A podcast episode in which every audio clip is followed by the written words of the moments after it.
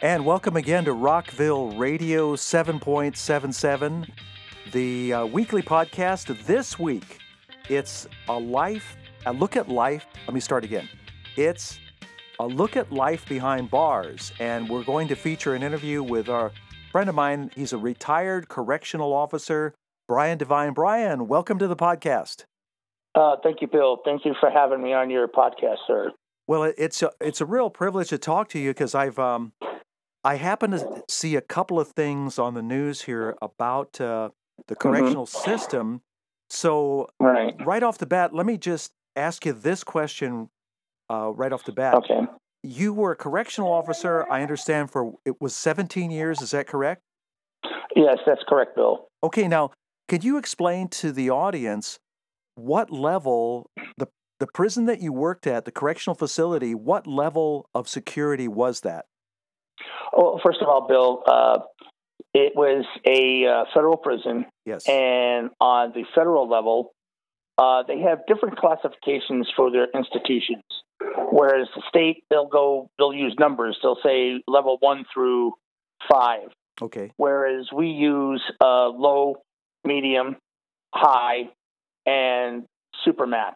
Okay, which one? The one? I, Which one? Okay, the one I was at, Yeah. the one I worked for for seven, well, where I retired out of was uh, the United States Penitentiary in Victorville, California, and that was a high, a high level security, a high facility. So was that like under a supermax? Right, right under. Yes. Okay. Yes. Okay. Well, most of your prisons, most of your USPs will be uh, a high level facilities. Okay. Okay. Uh, now here's something that I found out as as I looked as I was preparing for the program that it is costing American taxpayers about 181 billion dollars to house prisoners in America. We are also uh, I saw a map here. I, of all things, Wikipedia. You know, I was never I've never been big on Wikipedia, but Uh huh. they do have a map under an article about incarceration in the United States. They have a map that shows us, even in front of the Russians, as the number of prisoners per 100,000 population. Our incarceration rate is more than 500. We have the highest incarceration rate hmm in the world. And there, according to Wikipedia, there are about 2 million Americans incarcerated. Um, it also talked about in California. Now, it's not talking, like you said, you were in a federal prison, so I don't know if this is true for the federal system, but it said in California that a lot of the prisons are overcrowded. Was that your experience? Uh, no. Okay. Uh, but uh, first of all, I did Google before I called in here, Bill. right. I did Google the numbers, Yes. and I went to that. And what they did was they took a combination of both state and federal okay. and combined what the uh, what the total population was, and I think it was a little over 1.5 million. Uh, was the uh, number of total people incarcerated on the federal and state level. okay. Okay. Now, where I was, the federal prison system, if I'm not mistaken, I believe it was a little under or under 500,000 that was incarcerated in federal prisons throughout the United States. okay. Okay. Five, a Yeah. little under 500,000. Is that what you said? Yeah, if I'm not mistaken. wow, uh, it's, Half yeah, a, it's half a still, million. still half a lot. That's half a million people. Yeah, Wow. yeah. Wow, that's Yeah. a lot of people. That and because Mhm. of that, because of that, I want to ask you what kind of security problems you were a correctional correctional officer. So what kind of security problems did you encounter on a daily basis? Oh, oh my goodness, Bill. That's uh, well, of course, uh, drugs, Right. alcohol, uh, weapons, homemade weapons Yeah. uh, were probably the three big uh, security problems that you know we faced uh, in any prison, in any facility, whether it be the low or where I was uh, at a uh, high facility.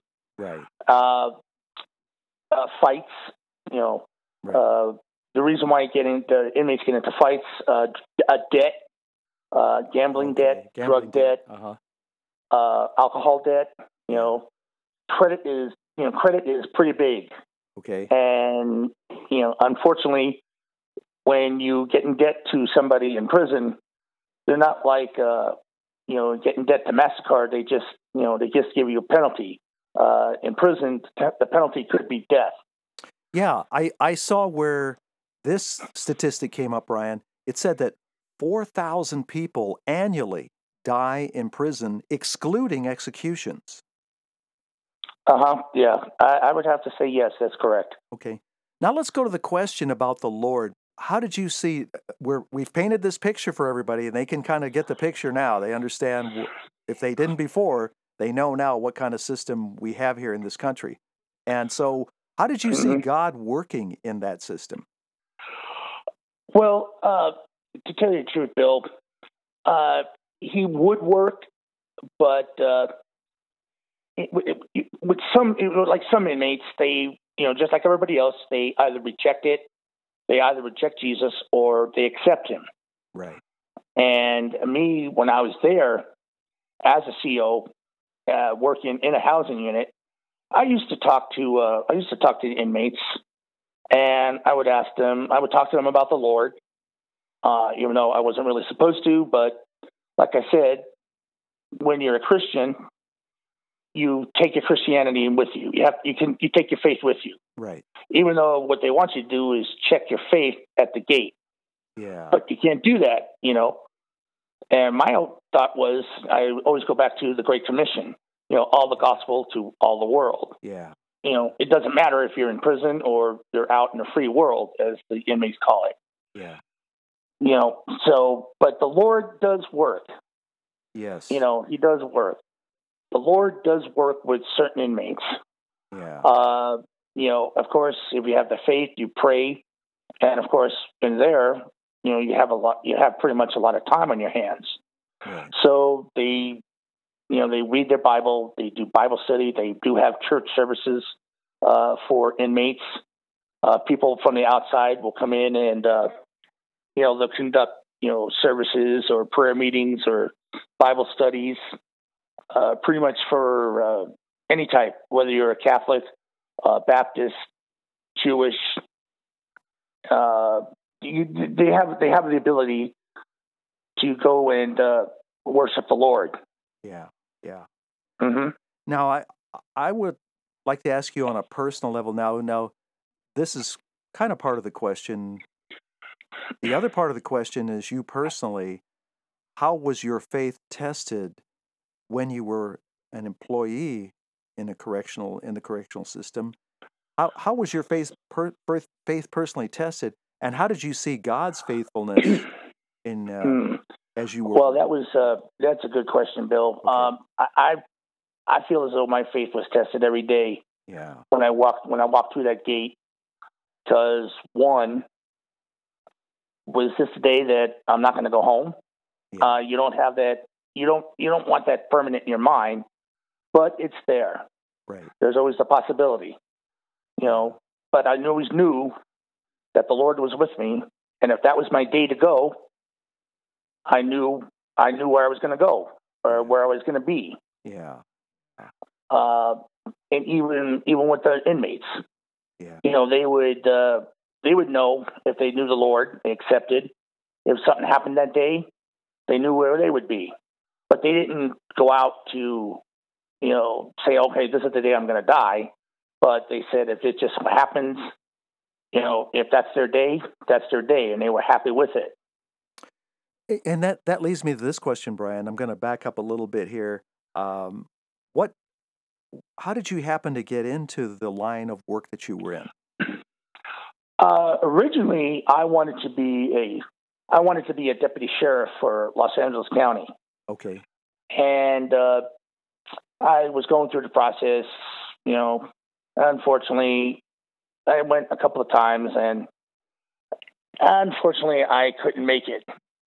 Yeah. But uh, I came across uh, my cousin who's out here in California who happened to also work for the Bureau of Prisons. And he was out here to work on a computer system on a facility uh, it happens to be the one I retired out of. He was coming here to do their computer systems and get their computer systems up and running. Yeah. And he happened to talk to me about it.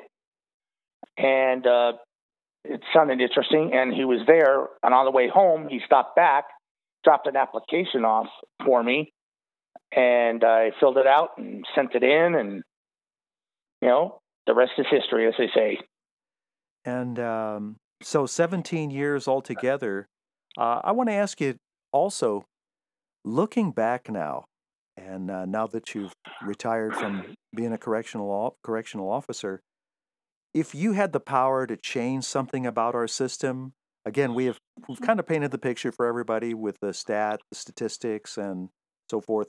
What are some things? How would you go about uh, changing the system that we have, and what are some specific? What would be the number one thing you would change? Uh, to tell you the truth, take away the TVs. Okay. okay. You know, I really don't think that inmates should have the luxuries of having uh, a 40 inch television, and I can't afford more than a 25 inch. Yeah. Yeah. Uh, and they're provided cable. Uh, and I'm talking about just base, the basic cable.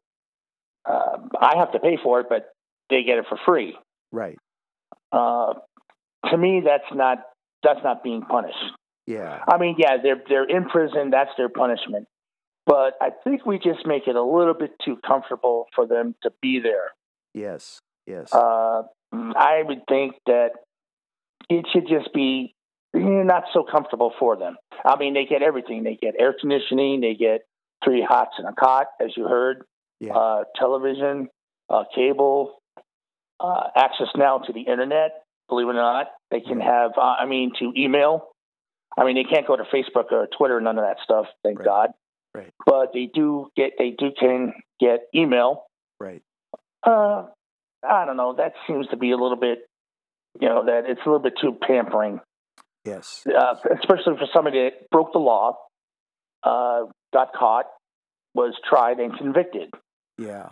and that's their punishment: is to be there uh, to to repent for their sins that they committed. Right. Right.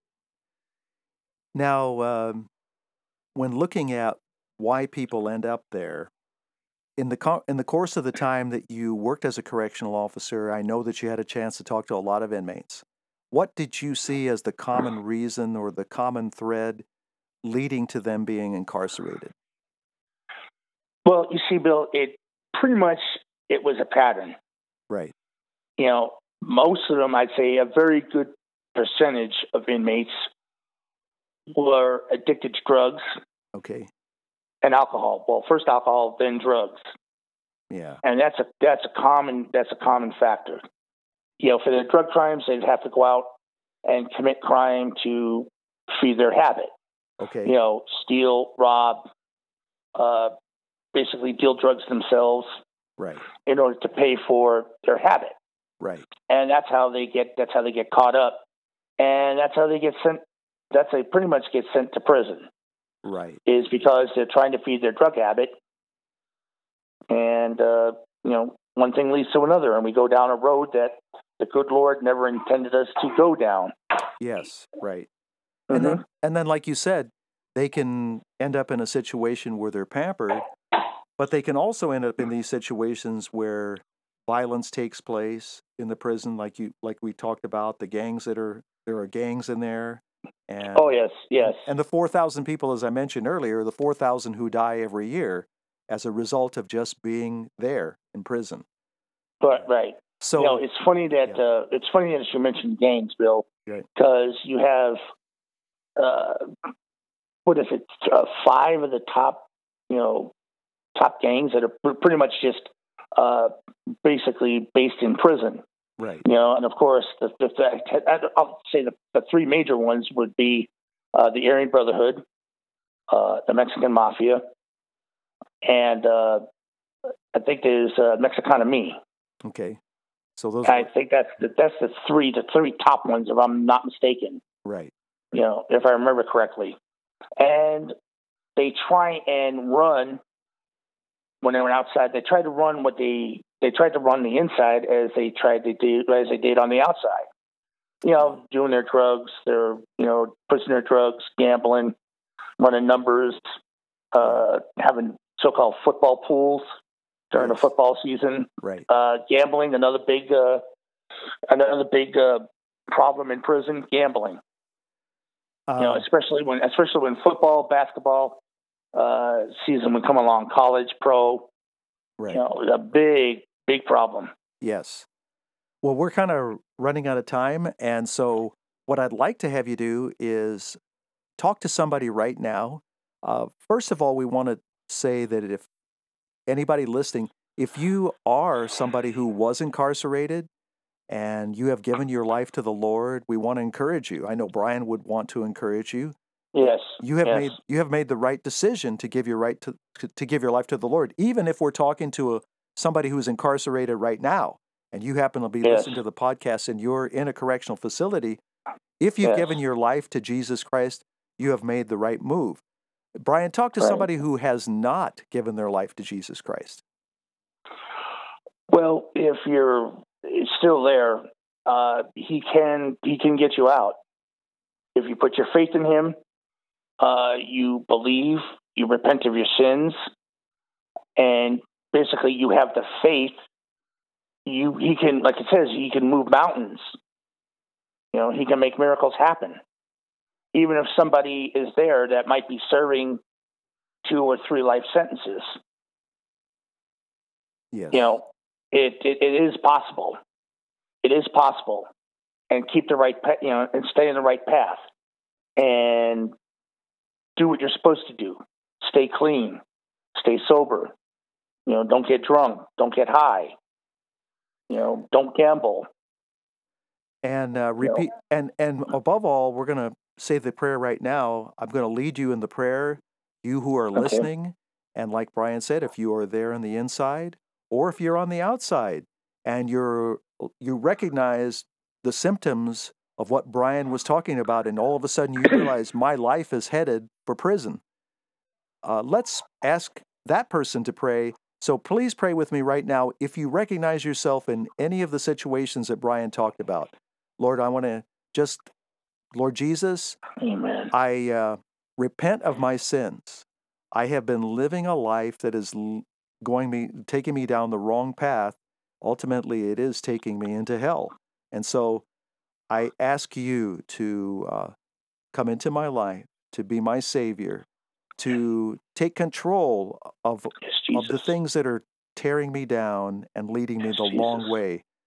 Help me, Lord, to just give uh, give my life to you and then follow you for the rest of my life and to allow you to restore me to the right kind of life, or if I've never had the kind of life that I should have had, that you promised from your word that I will have a full and abundant life. In Jesus' name, amen. And so, Brian, amen. I just we just pray that somebody yes. said that prayer. I want to thank you for being a guest today.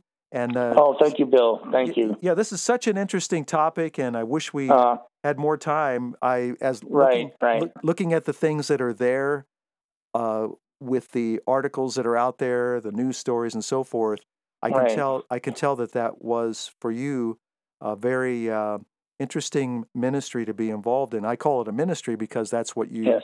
that's what you are. You're a person who ministers to people who uh, mm-hmm. are in that situation. So so thank you again, Brian.